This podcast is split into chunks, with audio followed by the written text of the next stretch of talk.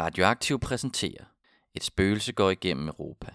En podcast, hvor vi besøger forskellige lande i Europa for at få en forståelse for de politiske forhold og begivenheder, der finder sted i de lande, vi ellers aldrig hører om.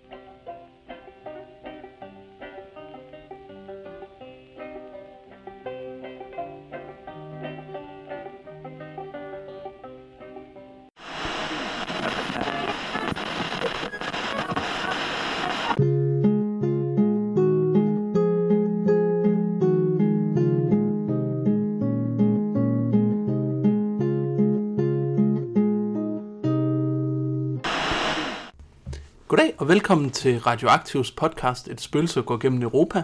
Jeg hedder Jakob. Og jeg hedder Benjamin. Radioaktivs podcast kommer til at handle om øhm, øh, e øh, EU-politik og EU-modstand. Ja, øh, vi synes, der er for meget snak om øh, dansk og amerikansk politik i de danske medier. Og vi synes, der er et potentiale og en åbning for, at vi skal diskutere, hvad der foregår i EU, og hvad der foregår i de andre europæiske lande, meget mere end vi gør i dag. Og se om vi kan lære af det til den politik, vi går og fører på venstrefløjen herhjemme. Øh, Benjamin og jeg, vi har læst på litteraturhistorie på Aarhus Universitet sammen. Og vi har lavet en del studenterpolitik sammen. Øh, men i den her sammenhæng, så er det nok vigtigst, at vi begge to er rigtig interesserede i international politik. Ingen af os kan lide EU, men øh, på nogle lidt forskellige måder nogle gange. Men derudover så er Benjamin jo medlem af, Socialistisk Folkeparti af SF, og en øh, solid nørd med viden om øh, valgregler og de mystiske øh, interne processer i venstrefløjsbevægelser i mærkelige byer i Skotland.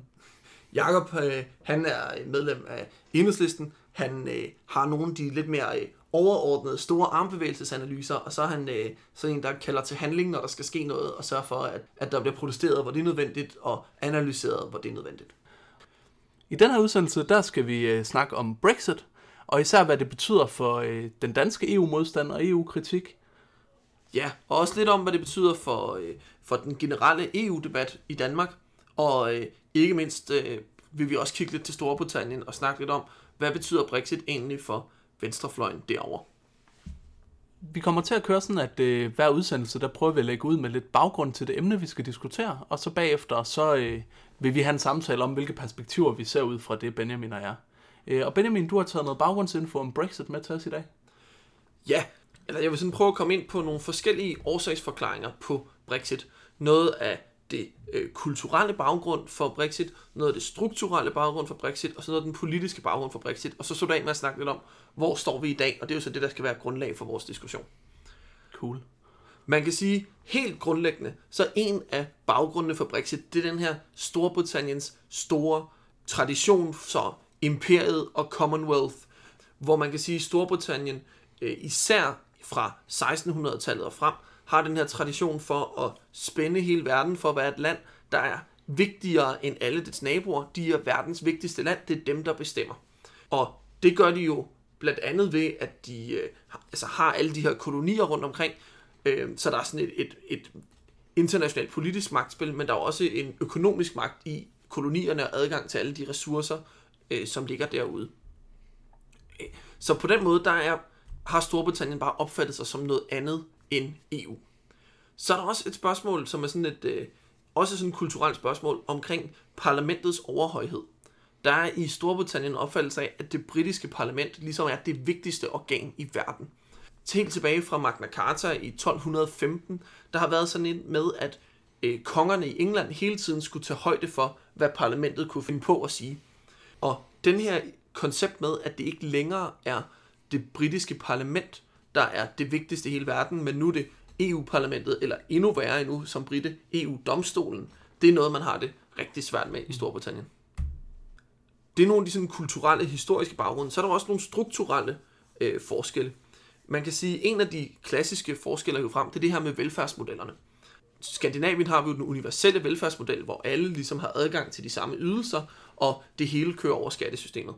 I Tyskland, der har man øh, den korporative velfærdsmodel, hvor øh, det i høj grad er ens tilknytning til arbejdsmarkedet, der er afgørende. Sådan så arbejdsgiverne betaler rigtig meget af det ind, som man så kan få igen, når man bliver arbejdsløs eller syg, mm. eller sådan noget.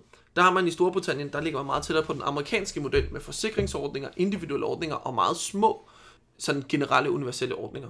Og ligesom vi i Danmark har oplevet et pres på vores velfærdsstat, fordi man ligesom har taget udgangspunkt i en øh, tysk slash centraleuropæisk model, så har Storbritannien også følt, at deres model for indretning af det moderne samfund er blevet udfordret af et EU, der tager udgangspunkt i en, en mm. anden eller tredje model. Hvis vi skal kigge mere sådan politisk på det, så ligger der jo en række ting bag den, øh, det Brexit, øh, der kom. En klassisk ting at hive frem fra sådan øh, EU-glade venstrefløjsfolk, det er UKIP's øh, fremmedfjendskhed og ja. modstand mod ting udefra.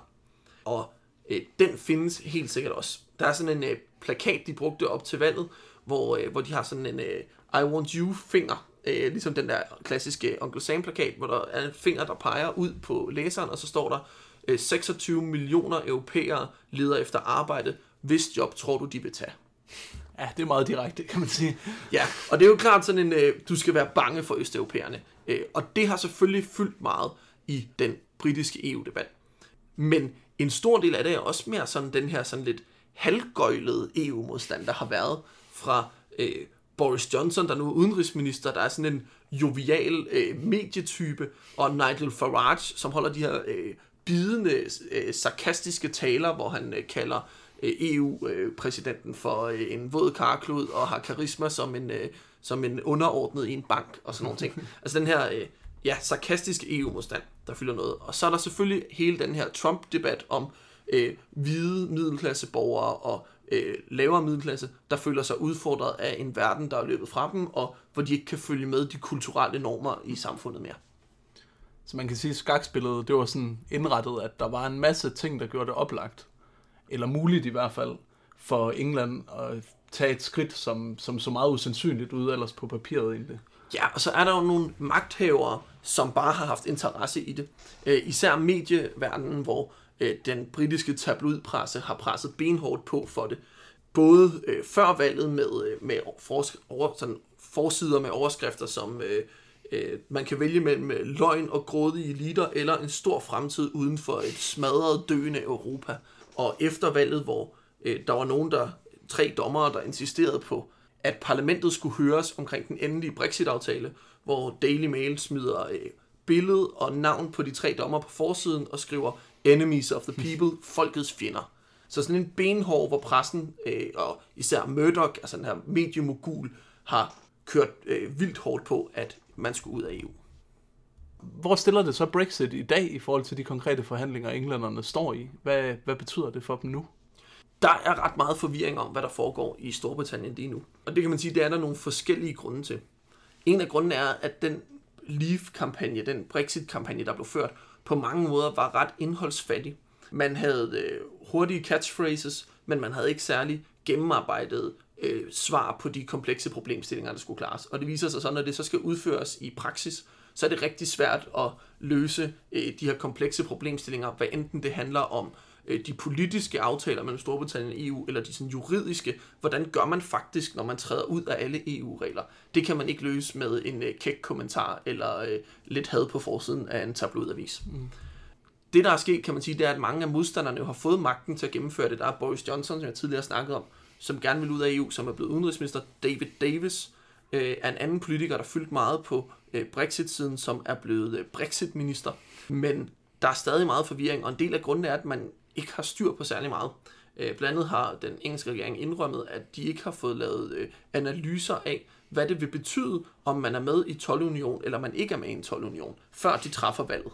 Øh, og det virker jo helt vanvittigt. Ja, og, og det er en af grundene til, at, at der er øh, ret meget forvirring om, hvad der foregår øh, med Brexit lige nu.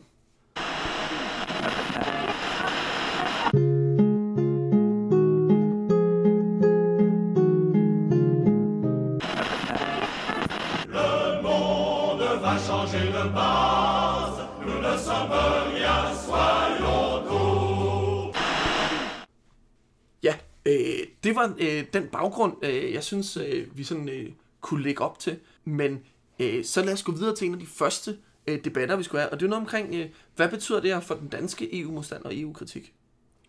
Ja, fordi man kan sige helt, helt overordnet, så øh, bliver det jo rigtig svært, tænker jeg nu, øh, at have en EU-diskussion, en EU-politisk diskussion, uden at den bliver set i, i lyset af Brexit.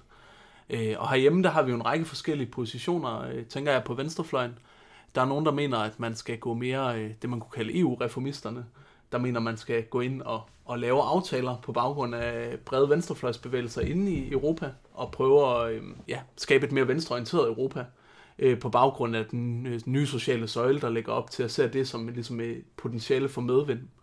Øh, og så er der jo aktører som for eksempel Folkebevægelsen mod EU, som er gået direkte i forlængelse af Brexit øh, og snakker hele tiden om Daxit og, og bruger det som løftestang, at nu skal Danmark i forlængelse af englænderne også melde sig ud. Det synes jeg, øh, vi skal tage en debat af lige lidt, men kan du lige starte med at forklare, hvad er det her med øh, den nye sociale søjle?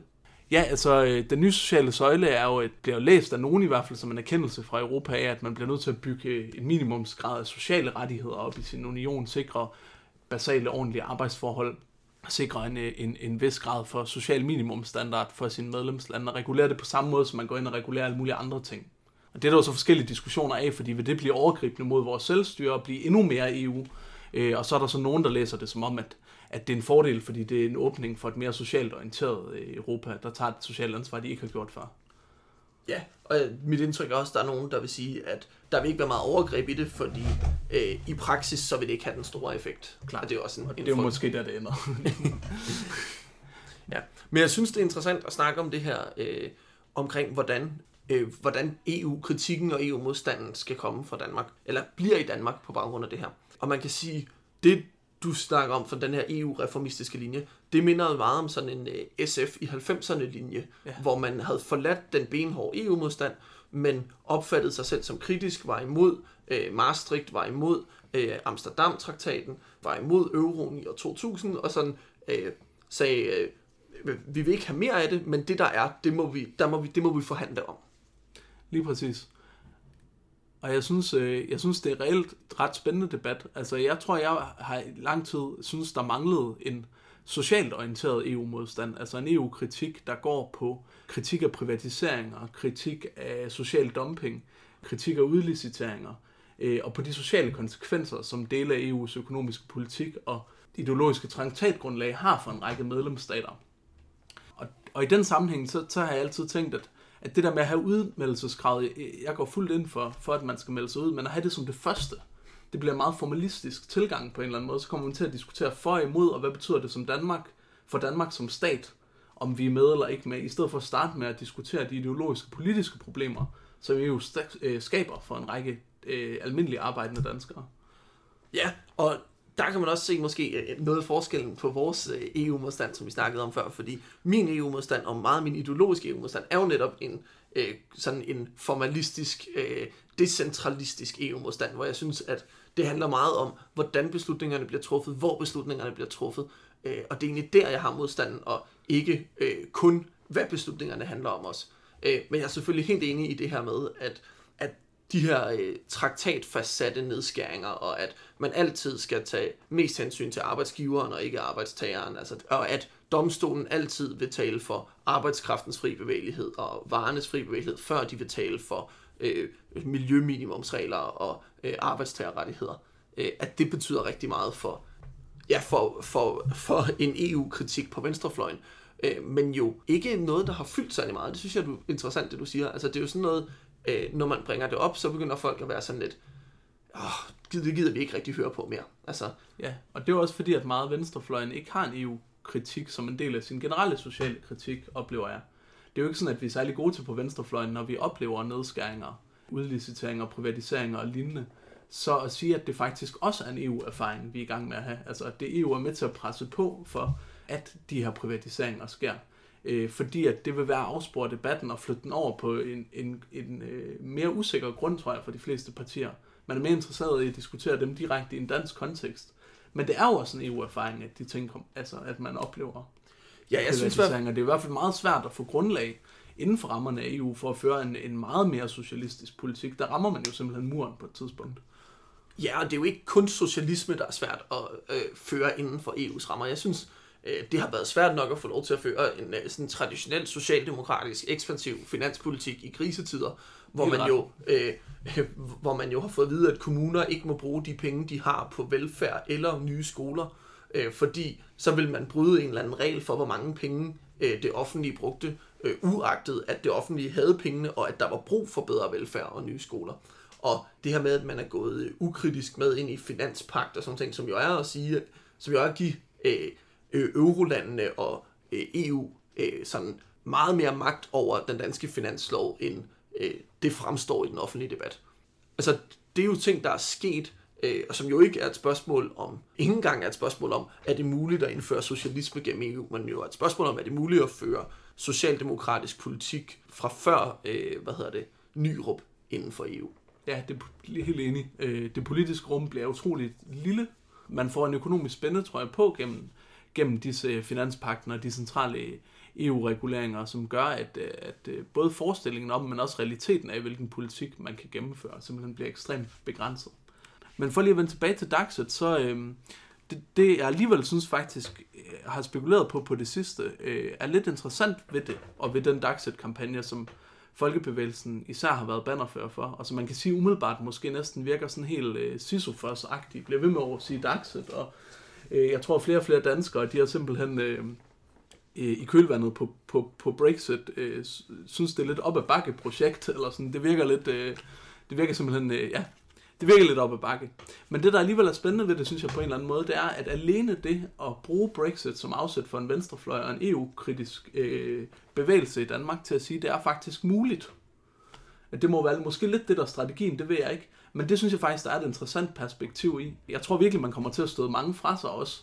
Men, men, men, men ideen om ligesom at sige, vi kan se, at englænderne kan gøre det. Vi ved ikke, hvordan det ender med deres forhandlinger, men de får nok en eller anden aftale igennem. Og det samme kunne man forestille sig i Danmark. Så det brud flytter man ligesom tættere på på en eller anden måde i folks bevidstheder.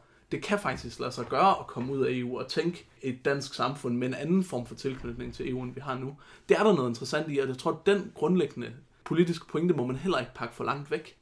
Nej, det er i hvert fald en af de ting, man har mødt meget øh, som EU-kritiker og EU-modstander på venstrefløjen. Det er sådan en, øh, det kan jo ikke lade sig gøre at være uden for EU, eller øh, der er ikke noget alternativ til EU i sådan bedste Margaret Thatcher, there is no alternative stil. Ja, lige præcis. Øh, og, og i den, der er jeg helt enig med dig. Øh, I den kontekst, der er den her øh, Daxit-kampagne, den bringer alternativet tættere på borgeren. Spørgsmålet er, om det er opportunt i en situation, hvor der er øh, sådan hvis vi ser inden for de sidste 15 år, unikt få, der i virkeligheden ønsker et brud med EU. Altså, øh, som man siger, vi, altså folk har hele tiden tænkt, vi har ikke muligheden, og det folk tænker nu, det er måske i højere grad, okay, det kan godt være, at vi har muligheden, men vi har ikke lyst til at bruge den. Og øh, jeg synes, det er en interessant diskussion, om det i virkeligheden bringer folk tættere på EU-kritik og EU-modstand, eller det bringer dem længere fra det. Ja, helt klart, fordi øh, det, det er klart, at at der er nogen, der er skræmt af, af det forløb, de har set i, i Brexit, tror jeg, og, og, og måske særligt på nogle dele af venstrefløjen i virkeligheden. Men jeg tror også, der er alligevel også en, en, en stor gruppe, som vil et brud. Altså, hvor det er ligesom øh, hele sjælen, det er, at vi skal have et brud med det der system. Og det var også det, man alligevel så i dele af befolkningens tilslutning i England, der er vildt omdiskuteret, hvad det var for nogen, der nu stemte for det der Brexit. Men, men det var jo også folk, der simpelthen var... Øh, dybt frustreret over at se et EU-system begrænse dem på en eller anden måde. Og spørgsmålet er, øh, om det ikke også er der, den radikale EU-modstander venstrefløjen hører til, ude ved dem, der er rasende på et system, som vi jo, i hvert fald den EU-kritiske venstrefløj, altid har hadet, og altid har synes var udemokratisk, og altid har synes øh, gavnede øh, øh, virksomhedsejerne langt mere, end det gjorde almindelige mennesker, og satte deres interesse først. Ja, og et godt modsvar vil også kunne være, hvor kommer gavnen for for den omdannelsen, eller for muligheden for at skabe et mere socialistisk samfund i EU-reformisme-linjen. Altså, hvis man skal være lidt grov, så kan man sige, det er jo ikke fordi, øh, Margrethe Augen sådan har, har kæmpet den store socialisme igennem i EU. Altså ikke en konkret kritik af hende, men bare sådan en, en visualisering af, at det er jo ikke SF's linje, der har skabt de store forandringer. Det har man har fået flyttet lidt på, nogle, øh, på noget miljøpolitik, og jeg er sikker på, at man har, der er blevet lavet noget plastforordninger øh, og sådan nogle ting. Men socialisme er der jo ikke blevet gennemført i Europa på baggrund af den strategi heller. Så man kan sige, ja. Det er vildt sjovt, du siger det, fordi nogle gange så har jeg tænkt, at, at det er da meget mere absurd at forestille sig, at et par enkelte parlamentsmedlemmer i et system, hvor parlamentet ikke engang har særlig meget at skulle have sagt, eller har, har eller serveret, kan lige så stille smule socialismen igennem, eller et mere socialistisk samfund igennem for alle europæiske lande, inden at man kan forestille sig, at man opstiller nogle alternativer gennem et brud på den ene eller den anden måde. Fordi det bliver jo altid til det der, hvad er alternativet så, hvis Danmark gik ud? Hvad vil det betyde? Det, det er svært for folk at forestille sig. Men især for os på venstrefløjen, der synes jeg da, at, at det bliver lidt absurd, fordi det er langt sværere for mig i hvert fald at forestille sig, at vi får en bred socialistisk bevægelse, der bruger det EU-system, vi har nu til at indføre en mere socialistisk Europa. Jeg er helt enig, øh, især måske også øh, for nu at vende tilbage til det her med, øh, med det formalistiske, fordi min EU-kritik også, eller ikke, jo, både min EU-kritik, men også min socialisme i høj grad handler om, hvem skal have magten, hvem skal træffe beslutningerne. Og jeg har godt nok svært ved at se sådan øh, demokratisering af økonomien, demokratisering af mm. den politiske magt i et system, der er bundet op omkring et parlament, et råd og et, øh, en kommission, som ikke er direkte valgt.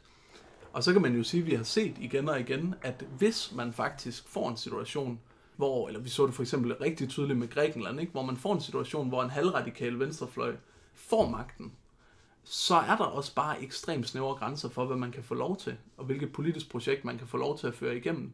Og der, der står øh, EU-systemet på bankernes og på virksomhedsejernes side mod et lands befolknings evne til at helt med demokratisk opbakning gennemføre en mere socialistisk politik. Og på et eller andet tidspunkt, så vil der jo være flere lande, der får den erfaring, tænker man, håber man, at man faktisk vælger en socialistisk ledet øh, regering. Og så vil man jo støde panden mod den der mur, og der vil jeg da håbe, at vi på et eller andet tidspunkt, altså det handler EU-kritikken øh, i Danmark for mig også om, at hvis vi oplever Danmark igen, så vil jeg da håbe, at Danmark er i en situation, hvor vi kan vælge at hjælpe de lande og de landes befolkninger i, i at støtte deres demokratiske valg for at hjælpe arbejdsløse og pensionister, øh, frem for at hjælpe øh, EU-systemet. Kan man øh, nu for at runde af på den her del af debatten, øh, sige, at det måske er meget godt for Danmark, at øh, enhedslisten har meldt sig sådan ind i EU-debatten fuldtonet og ikke står øh, som en del af folkebevægelsen, fordi man så både kan have modstander Daxit-fløjen og modstander reformistfløjen. Og man sådan på den måde både kan øh, gøre det øh, tydeligt, at man kan træde ud af EU, og man kan stille et modstander-kritiker-alternativ op for dem, der øh, måske bliver bange for Daxit nu rammer det jo mit enhedslisten hjerte, at vi så er reformistfløjen i, i den analogi. Øhm, men jeg tror da, at det kan styrke øh, EU-kritikken, og jeg tror især det der med at få social, en social kritik og en socialistisk kritik mere centralt ind på den politiske scene i Danmark, kan være en rigtig stor fordel, hvis man kan løfte det ordentligt.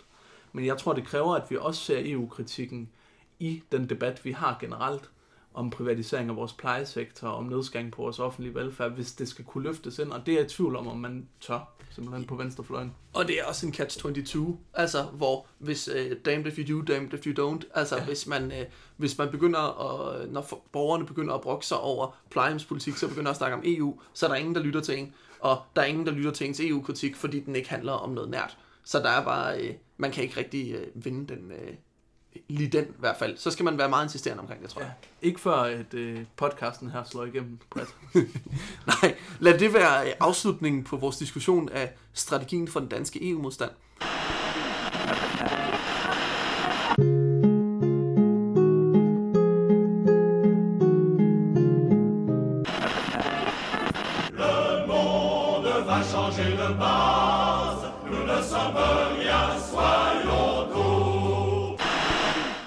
Hvad betyder Brexit for den danske EU-debat sådan generelt?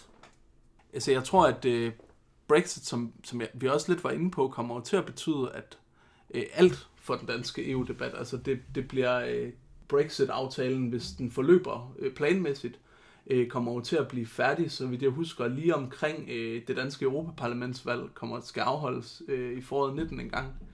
Og, og hele diskussionen om EU kommer til, tror jeg, at, at, at være øh, framet af, hvordan det kommer til at gå med de forhandlinger. Og, og set igennem Englands mulighed for i det hele taget at få en aftale igennem, og de forskellige fløje, der er i den debat. Så jeg tror, det kommer til at være alt om, overskyggende omdrejningspunkt. Ja, fordi noget af det, jeg kan frygte, øh, sådan set fra en person, der øh, jo i virkeligheden godt kunne tænke mig, at både øh, SF og Enhedslisten og Folkebevægelsen mod EU bliver repræsenteret i Europaparlamentet, så kunne jeg godt frygte, at man får sådan en rigtig øh, rigid debat, hvor rigtig mange af partierne beslutter sig for at sige, øh, det er det der, altså Brexit, det her øh, intet I kan få, og øh, nu skal vi snakke øh, parlamentarisme, og øh, hvordan øh, det eneste løsning det er øh, at sidde i udvalg, fordi alternativet er Brexit. Ja, jeg tror også, det kan blive sådan en, en afgrund, ja, som man kan referere til. Det bliver et skræmmebillede på en eller anden måde, men også noget af det, som måske på et lidt dybere lag, synes jeg, er skadeligt ved, at Brexit på den måde, hvis det bliver rammesættende for hele diskussionen, det er også, at Brexit og hele debatten om Brexit, og når vi ser EU gennem de briller, der hedder Brexit, øh, kommer til at handle om en nations samlede ligesom, evne til at komme ud af EU, og hvad betyder det for den nations økonomi? Det betyder selvfølgelig også meget for helt almindelige arbejdende mennesker i arbejderklassen i engelske byer og sådan noget. Men, men det er også på en måde, en, det er en måde at diskutere EU på, der i sig selv ikke har et klasseperspektiv overhovedet, men har et nationsperspektiv. Det, det bærer EU-debatten i det hele taget ret meget øh, præg af. Men Brexit har ligesom forstærket det i debatten. Det kommer hele tiden til at være sådan, at venstrefløjen, hvis man har en EU-kritik, skal tage ansvar for, at det er også irriterende danske virksomheder, som hele tiden er på vej til at flytte ud eller pres for at få skatten sat ned, hvordan de kommer til at klare sig, hvis Danmark skulle træde ud. Og jo mere man bliver presset over i den fløj, jo sværere bliver det, jo mere øh, usandsynligt og fjern fra virkeligheden kommer det til at lyde, at man har et projekt, der egentlig handler om, at det, det er nogle andres interesser, der skal tilgodeses på trods af nogle af de virksomheder. Ja, og en interessant ting, som jeg i hvert fald har bidt mærke i, det er den her øh, nationale måde at forstå EU på. EU på. Den er, øh, det er i hvert fald noget, jeg som EU-modstander på sådan en international venstrefløj, hvor man føler sig som en del af globaliseringen og sådan noget, meget ofte har fået skudt i skoene, at jeg er nationalist, men jeg synes jo, altså, min kritik af EU har jo ikke noget med det nationale at gøre, men EU-tilhængernes kritik af EU-modstanderne er sygt national. Ja. For øh, der er perspektivet, at den eneste grund til, at man kunne være imod EU, det er, hvis man vil pleje øh, sådan unikt danske interesser. Og man kan sige, at det har sgu aldrig været øh, svinebøndernes øh, forhold, eller den danske politiske elites, eller øh, virksomhedsejernes forhold, som har været grundlaget for min EU-kritik. Men det får man ligesom skudt i skoene, at det bliver sådan en nationalisme, øh, dronning Margrethe på, på pengene-agtig øh, øh, tilgang, altså sådan, man har. Og der er sådan en, øh, ja, altså det er jo også en banal pointe, men altså, øh, der er sådan lidt en, det man siger, er man selv-agtig øh, tilgang over øh, tilhængernes kritik af øh, modstanderne i EU, at det bliver, øh, at hvem er det egentlig, der har et nationalt perspektiv? Ja, lige præcis. Hvis jeg må øh, komme ind på endnu en pointe i forbindelse med det her med den danske EU-debat og Brexit, så et interessant perspektiv er jo også, at der er folk i EU, der presser på for, at man i stedet for at fjerne øh, Storbritanniens pladser fra parlamentet, eller øh, fordele dem ud til de andre lande, så vil lave sådan, at Storbritanniens pladser skal vælges på tværs af øh, EU-landene. Sådan så man har fælles lister, der går på tværs af alle EU-landene med fælles kandidater, man kan stemme på, for at få den her fælles øh, EU-offentlighed. Øh, og det er der øh, masser af grunde til at være kritisk overfor, og det vil jeg gerne øh, give nogle instruktioner til bagefter. Men øh, i forhold til det her med at sige, at vi faktisk kan diskutere ting ud fra et klasseperspektiv, i stedet for et nationalt perspektiv, så kunne det måske faktisk være lidt interessant. Ja, altså det, det, det virker øh, lidt som et tvækket svært, tænker jeg også, fordi at lige nu der har man jo den der situation, hvor man stemmer på nogen, der agerer på en eller anden måde i en dansk kontekst, og så sætter de sig ned i nogle grupper, og bliver enige med nogle andre partier, og, det, og hele det spil, tænker jeg, bare, og hvad, hvad det betyder ideologisk, og hvad de egentlig bidrager til for en politisk retning dernede i det der parlament, det er egentlig ret fjernt for danskerne i den valgsituation. De stemmer på en SF eller på, på en radikal eller sådan noget, fordi at de tænker, at de vil føre en SF-agtig eller radikal-agtig politik. Og, og det er jo, altså, der vil man måske synliggøre et ideologisk tilhørsforhold på EU-politikken lidt stærkere på en eller anden måde øh, med den der ordning. Samtidig så går, altså, flytter det vel magt stadig, øh, altså centraliserer det jo stadig magt ind i EU-systemet. Den, den magt, der nu er i, i parlamentet, tænker jeg. Ja, øh, og derudover har jeg også to andre sådan øh, øh problemer med den. Det ene er sådan en ren opportunist-problem, øh, at jeg tror, det vil styrke øh, de konservative, og det vil styrke øh, Socialdemokraterne øh, en del. Altså det er de to store grupper, det er dem, der har en sådan nogenlunde ensartet ideologisk profil på tværs af landegrænserne, som vil kunne øh, stille op og sige, hey, hvis du stemmer på det her, så er du sikker på at få en socialdemokrat. Altså øh, SF vil så stille op på en øh, grønne liste, og så vil man øh, kunne få en, øh, altså ham der sidder og er ministerpræsident nede i Baden-Württemberg på øh, CDU-stemmer og kalder sig selv for borgerlig, eller øh, enhedslisten eller folkebevægelsen, der vil kunne stille op på en, på en øh, venstrefløjsliste eller en gule liste, og så øh, kunne man risikere, at man ved ikke, om man får en, øh, en eks-kommunist fra Tjekkiet, eller man får en Syriza-mand, eller man får nogle af de fjollede franske trotskister. Nej, det er, der er også øh, vanvittigt stor grad af diversitet der, må man sige. Det er desværre ikke så ensartet en, øh, en radikal venstrefløj, vi har på tværs af EU. Nej, og øh, jo reelt også, at man ikke ved, om man får en EU-tilhænger eller en EU-modstander. øh, hvor, hvor, øh, og, og det betyder bare, at der vil være nogen, hvor der kan sige, stem på os, den er sikker.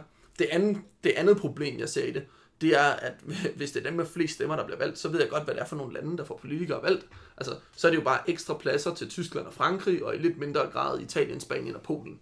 Fordi Øh, Ja. Hvis det er sideordnet opstilling, så er det dem, der får flest personlige stemmer. Og hvis det er partiliste, så sætter man selvfølgelig de lande højst, for ellers vil der jo blive ført valgkamp på, at hvis I stemmer på den her liste, kan der ikke blive valgt en polak, og så er der ingen polakker, der stemmer på dem. Ja. Øh, så det vil være øh, endnu flere pladser til de magtfulde lande, øh, til de store lande. Det er jeg også øh, ret kritisk overfor. Ja, det giver mening.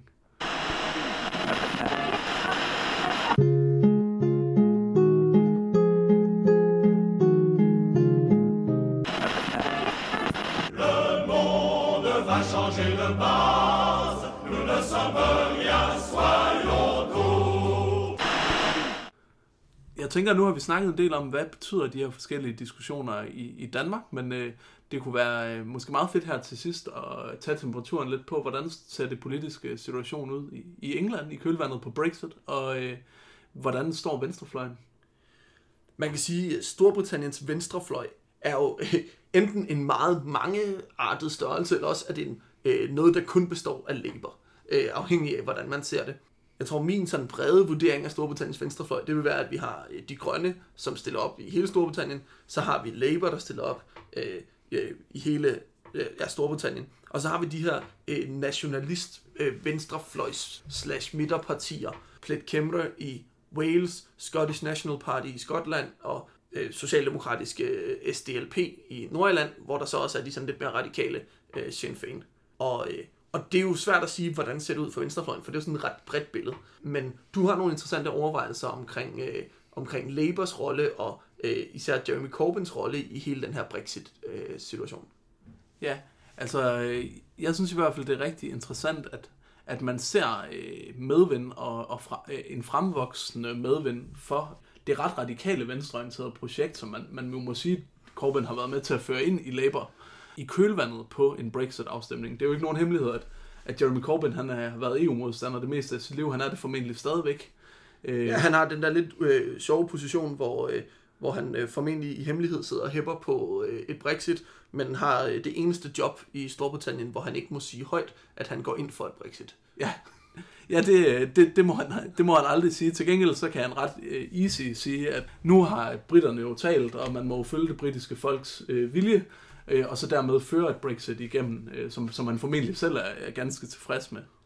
Men jeg tror også, at det er afgørende for hans mulighed for at få for øh, hele Corbyn-fløjen, hele venstrefløjen i Labour, som dominerer partiet nu, mulighed for at føre et alternativt projekt, politisk projekt igennem, og måske også for, at det bliver troværdigt på en eller anden måde, at man gør det på kølvandet på Brexit, fordi at alle de politiske og økonomiske rammer er op til debat og til forhandling nu, øh, og man kan åbne sprækker i, i de øh, helt vandtætte skodder, som, som EU jo lægger for, hvilken økonomisk politik man kan føre, øh, som, som vi var inde på tidligere.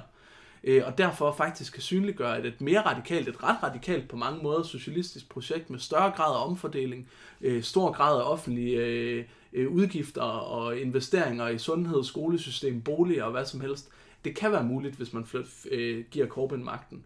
Og måske bliver det på sigt det, der faktisk kan afgøre, at han kan blive siddende efter et valg og vil kunne levere på nogle af de valgløfter, han lægger op til. Fordi rigtig mange andre lande inden for EU-systemet, der vil det jo netop komme med det samme næsten på sådan et projekt. Enten dukker du nakken og faktisk ikke leverer på, på den ideologi og politik, der har fået dig til magten, eller også så bliver du nødt til at hive landet ud af EU, eller bryde med en eller anden grad med EU-systemet.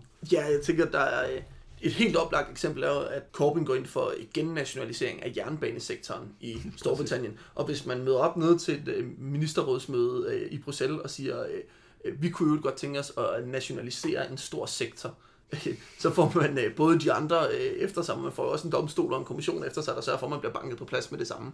Hvorimod uden for EU, så vil Corbyn jo bare kunne nationalisere den der jernbanesektor. Ja. Øh, og i forhold til, du siger med modstand, så vi har jo tidligere snakket om Grækenland, men det er jo sådan helt oplagt, at øh, den modstand, øh, Syriza mødte for at føre den politik, de var et blevet valgt på, to vandt en folkeafstemning på, fra EU-systemet.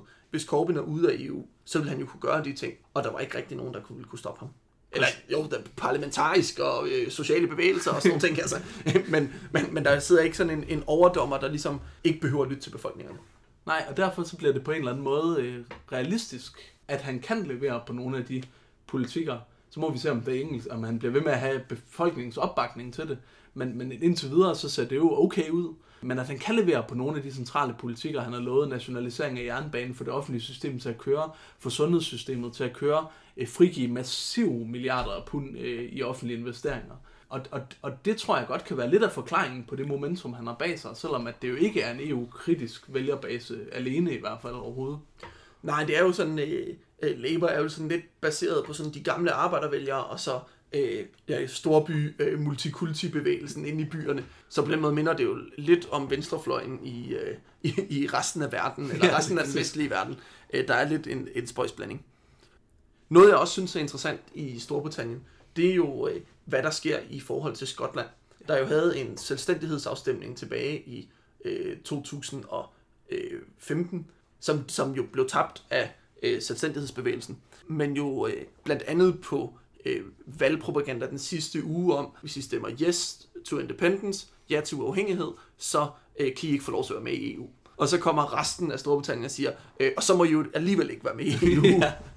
øh, og det er jo lidt interessant at se den momentum, der er øh, for EU, eller for selvstændighed, der er på vej lidt tilbage, og især sådan blandt Scottish National Parties politikere, hvor de er meget åbne omkring at sige, hvis I laver en dårlig aftale, så laver vi en ny folkeafstemning. Hvis I insisterer på at øh, ikke at lytte til Skotland, så laver vi en ny afstemning, hvor øh, det her øh, decentralisering og den her sådan, jo høj grads perspektivet for en, et Skotland, der er styret af øh, centrum-venstre, i stedet for et Skotland, der er styret i hvert fald delvist af Toryerne, øh, conservatives, de øh, engelske konservative, at det perspektiv øh, har fået sådan en, en revival efter Brexit. Godt nok på baggrund af øh, EU-glæde, men, øh, men, men alligevel en eller anden form for begejstring, i hvert fald fra mit side, at man både er øh, sådan et positivt momentum for decentralisering, og et positivt momentum for at sikre sig øh, centrum-venstre magt over øh, et øh, relativt stort landområde i Europa.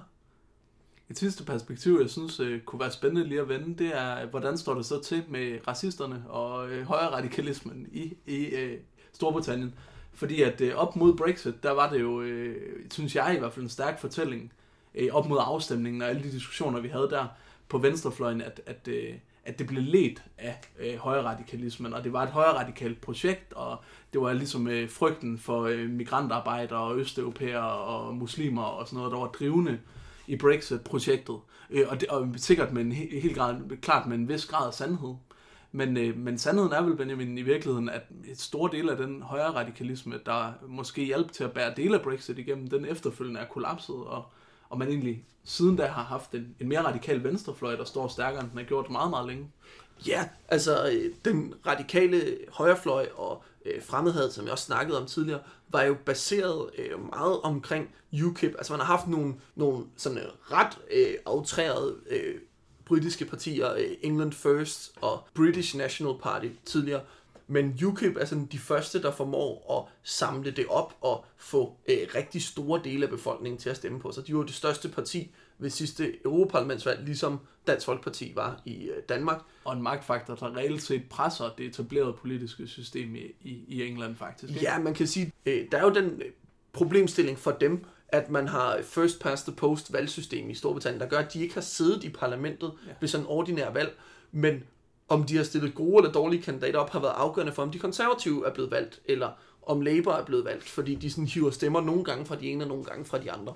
Men det parti, øh, altså der var på mange måder et højrepopulistisk parti, der minder om Dansk Folkeparti, var jo bygget op hovedsageligt omkring EU-modstand.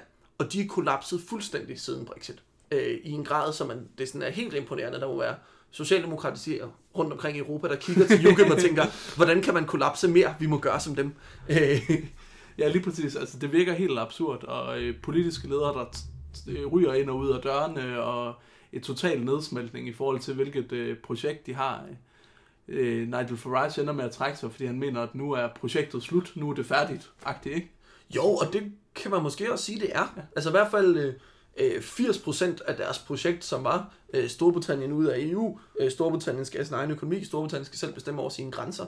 Øh, hvis alt det bliver til virkelighed, så er det måske svært at, øh, at vide, hvad det er, man skal basere et øh, parti på. Især fordi deres vælgere jo ideologisk i høj grad er konservative eller gamle arbejdervælgere, som måske øh, kunne se sig selv i den her EU-modstand, men har meget svært ved at se sig selv i et EU-modstanderparti, hvis man er ude af EU.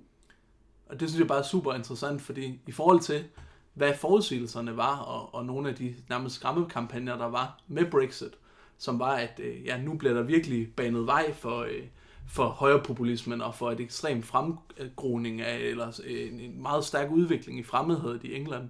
Så, så øh, hvis man skulle være lidt fræk, kan man jo næsten sige, at det er højrepopulisterne, der har banet vejen for, at man kan indføre øh, nationalisering, og, og øh, øh, hvis Corbyn nogensinde så går hen og vinder det valg, at der faktisk er banet en vej for et helt andet venstreorienteret politisk potentiale i, i sådan en eventuel regering. Ja, det vil være en, en smuk ironi, øh, kan man sige, når man hører det på alle advarslerne.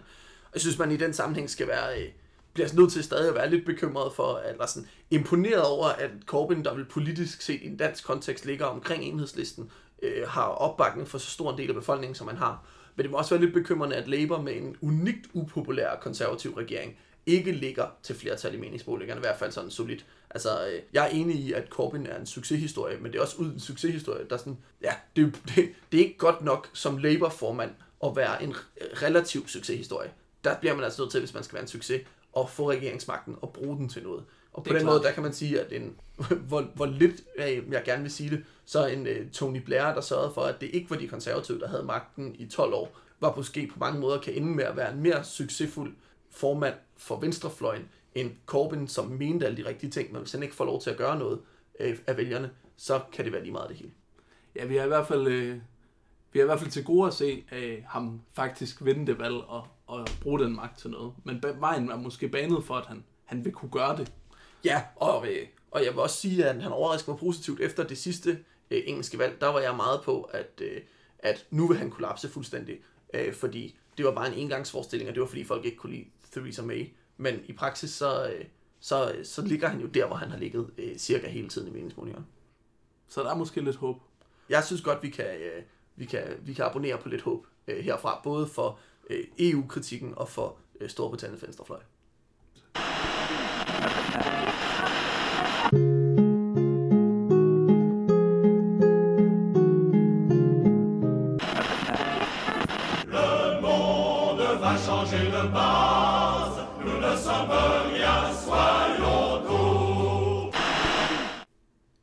Det var alt for os den her gang.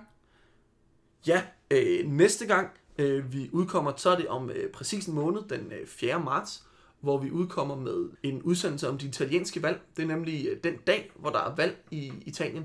Det er en aktualitet, man aldrig ser før eller siden i det her program, at vi rammer selve en valgdag med en udsendelse om det valg. Nej, det tror jeg, det, det bliver nok svært at, at gøre med sådan en udsendelse om måneden, og så lige ramme på dagen. Øh, men vi vil gerne snakke om de italienske valg, fordi vi synes, det er interessant i forhold til øh, den her femstjernebevægelse. Er det Dansk Folkeparti, er det Enhedslisten, eller er det Alternativet? Hvad er det egentlig for en størrelse? Der er Berlusconi og højrepopulisme, og så er der øh, noget EU-politik omkring det øh, EU-indgreb, hvor EU ligesom gik ind og indsatte en regeringsleder i Italien og fik ham til at foreslå nogle forfatningsændringer, som blev nedstemt, og hvad har det betydet for italiensk politik? Præcis. Det er, det er et sted, man ikke så tit kigger politisk på fra Danmark. Og næste gang, der håber vi, at øh, vi kan tage en masse aktuelle diskussioner op og gøre alle lidt klogere på, hvad der foregår der. Ja, det er næste gang. Øh, nu er det tak for den her gang. Øh, vi håber, I har nyt at lytte med, øh, og vi håber, I vil øh, kommentere på vores Facebook-side. I er velkommen til at skrive til mig eller Jakob eller til Radioaktiv redaktionen med kritik, forslag, gode idéer og øh, generelle kommentarer. Ja, alle inputs er simpelthen velkomne. Tusind tak for den her gang. Vi ses om måned. C'est